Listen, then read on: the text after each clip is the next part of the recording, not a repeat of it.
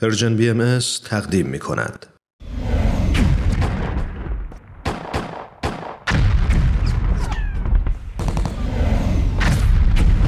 معماران صلح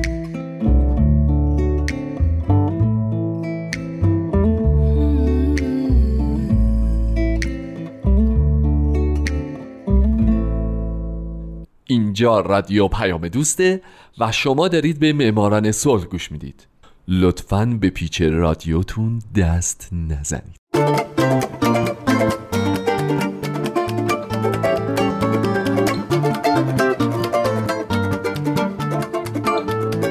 سلام به شما. به معماران صلح خوش اومدید.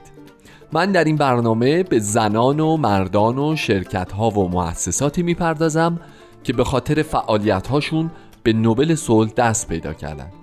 کسانی که یا تمام زندگیشون رو وقف صلح کردن یا در برهی از زمان کاری کردند که دنیا برای ما جای امتری بشه. من هومن عبدی از شما می‌خوام که به معماران صلح شماره 25 گوش بدید.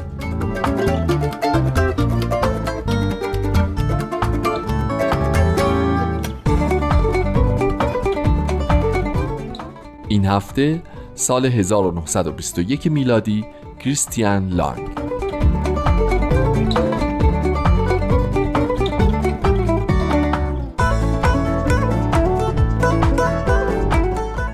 کریستیان لانگ در 17 سپتامبر 1869 در استاوانگر نروژ متولد شد. او در 11 سپتامبر 1938 در 69 سالگی در اسلو پایتخت همین کشور درگذشت. او دبیر کل اتحادیه بین المللی نروژ بود و دبیر کمیته نروژی نوبل و به خاطر تمام تلاشهاش در این دو مقام و نگاه جهان وطنیش به موضوعهای مختلف در سال 1921 شایسته دریافت جایزه نوبل تشخیص داده شد.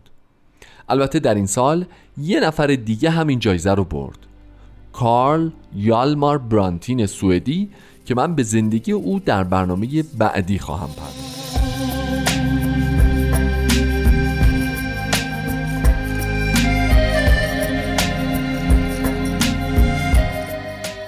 از کریستیان لانگ به عنوان یکی از بهترین طرفداران و مبلغان نظریه بین المللی گرایی یا اینترناسیونالیسم در یک سوم ابتدایی قرن بیستم نام برده شده.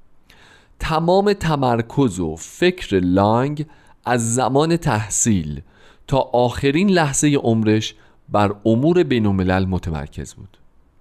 او در استاوانگر شهر قدیمی در ساحل جنوب غربی نروژ به دنیا آمد پدر بزرگش ویراستار و مورخ بود و پدرش مهندس نیروهای مسلح. لانگ پس از فارغ و تحصیلی از مدارس محلی در سال 1887 در دانشگاه اسلو به خوندن تاریخ، انگلیسی و فرانسه مشغول شد و بعد هم در فرانسه و انگلیس به تحصیل پرداخت. در سال 1893 فوق لیسانس گرفت و بعد چند سالی رو به تدریس در مدارس متوسطه اسلو مشغول شد. البته بعدها یعنی در سال 1919 دانشگاه اسلو به او به خاطر فعالیتهاش مدرک دکترای افتخاری اعطا کرد.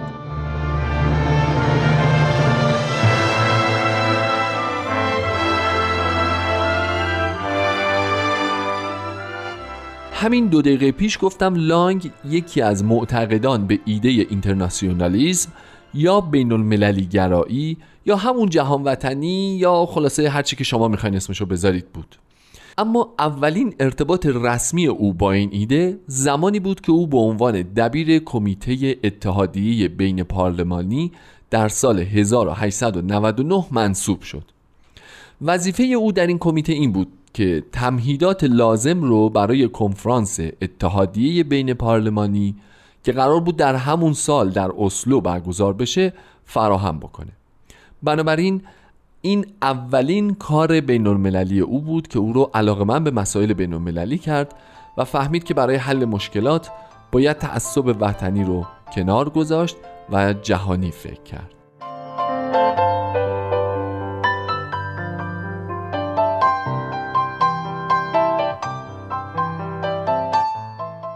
اما توانایی لانگ در سازماندهی کنفرانس اتحادیه بین پارلمانی مورد توجه کمیته نروژی و نوپای نوبل قرار گرفت و اونها او رو به عنوان دبیر این کمیته منصوب کردند.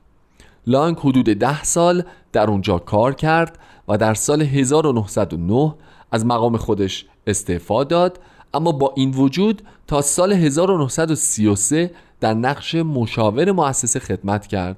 و از سال 1934 تا زمان مرگش نه به عنوان دبیر کمیته که به عنوان یکی از اعضای کمیته نروژی نوبل فعالیت می‌کرد. لانگ در طی مدت حضورش در کمیته کارهای مختلفی انجام داد. از جمله در طراحی ساختمان مؤسسه نوبل که در سال 1905 افتتاح شد مشارکت داشت و یک سال قبل از اون هم یک کتابخونه تأسیس کرد. او به کمیته نوبل به عنوان مؤسسه علمی نگاه می‌کرد.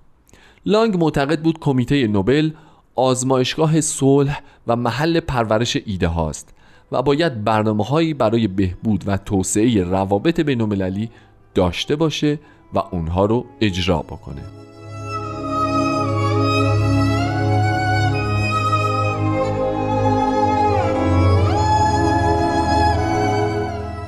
تقریبا همزمان با عضویت کریستیان لانگ یکی از دو برنده جایزه نوبل صلح در سال 1921 در کمیته نروژی نوبل او ارتباط و مشارکتی تنگاتنگ با اتحادیه پارلمانی داشت و بعد از اینکه از دبیری کمیته نوبل کنار رفت شد دبیر کل اتحادیه پارلمانی و تا سال 1933 هم در همین سبت باقی موند. احتمالا یادتون هست که در برنامه های قبلی معماران صلح گفتیم این اتحادیه که همین الان هم مشغول به کاره رو دو نفر دیگه از برندگان نوبل صلح در سال 1888 تأسیس کردند.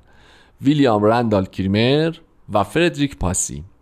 یه توضیح کوچیکم بدم که اعضای این اتحادیه نمایندگان فعال پارلمان های کشورهای مختلفن که وظیفهشون گسترش روابط بین قانونگذاران دنیا و تقویت نهادهای دموکراتیک در سراسر جهان.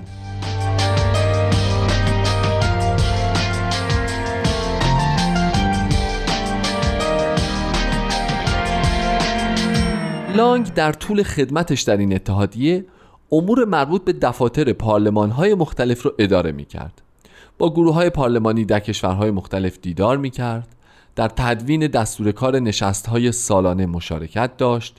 به جمعآوری پول برای اتحادیه می پرداخت سخنرانی می کرد نشریه چاپ می کرد و خلاصه در این شغل حسابی درایت و جذبه نشون داد و تبدیل شد به شخصیتی کاملا قابل اعتماد. حتی لانگ برای این اتحادیه از اموال شخصی خودش هم مایه میذاشت.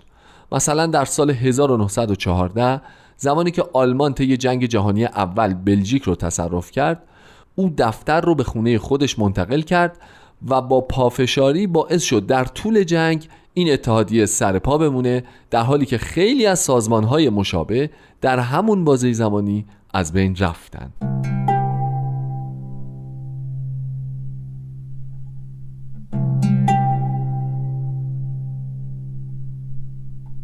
اما این چیزایی که گفتم تمام کارهایی نبود که لانگ در طول زندگیش انجام داده.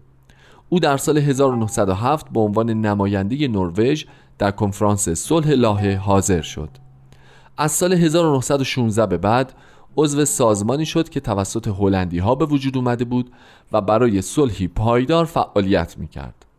لانگ در این سازمان به شدت فعال بود. همزمان با این به دعوت بنیاد کارنگی که این بنیاد هم برای صلح تلاش می کرد گزارشی رو درباره شرایط کشورهای درگیر جنگ آماده کرد که این گزارش بارها و بارها منتشر شد. ضمن اینکه لانگ از سال 1916 تا 29 به عنوان گزارشگر ویژه بنیاد کارنگی مشغول به فعالیت شد.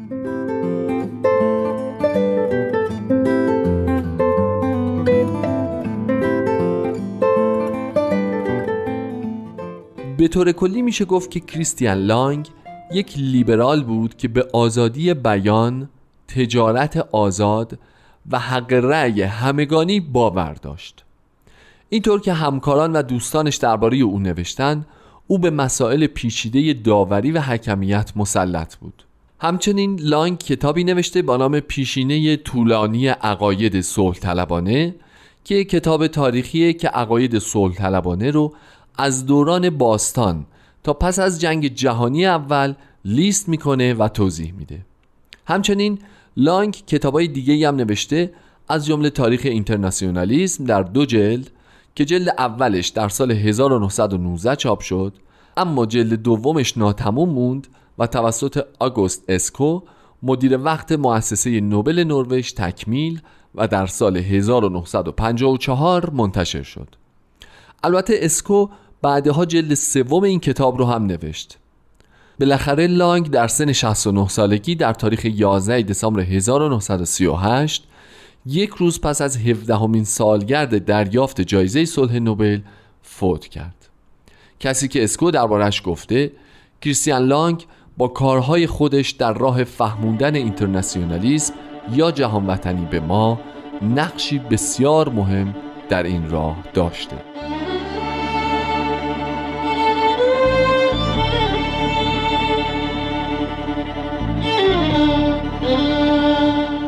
شنوندگان گرامی اینم از زندگی کریستیان لانگ و 25 مین برنامه معماران صلح. در برنامه هفته بعد برنامه 26 م به اون یکی برنده جایزه نوبل صلح در سال 1921 می‌پردازم. من هومن عبدی هستم و امیدوارم شمایی که امروز یکی از شنوندگان خوب برنامه هستید در آینده یکی از برندگان نوبل صلح باشید. شاد باشید و خدا نگهدار.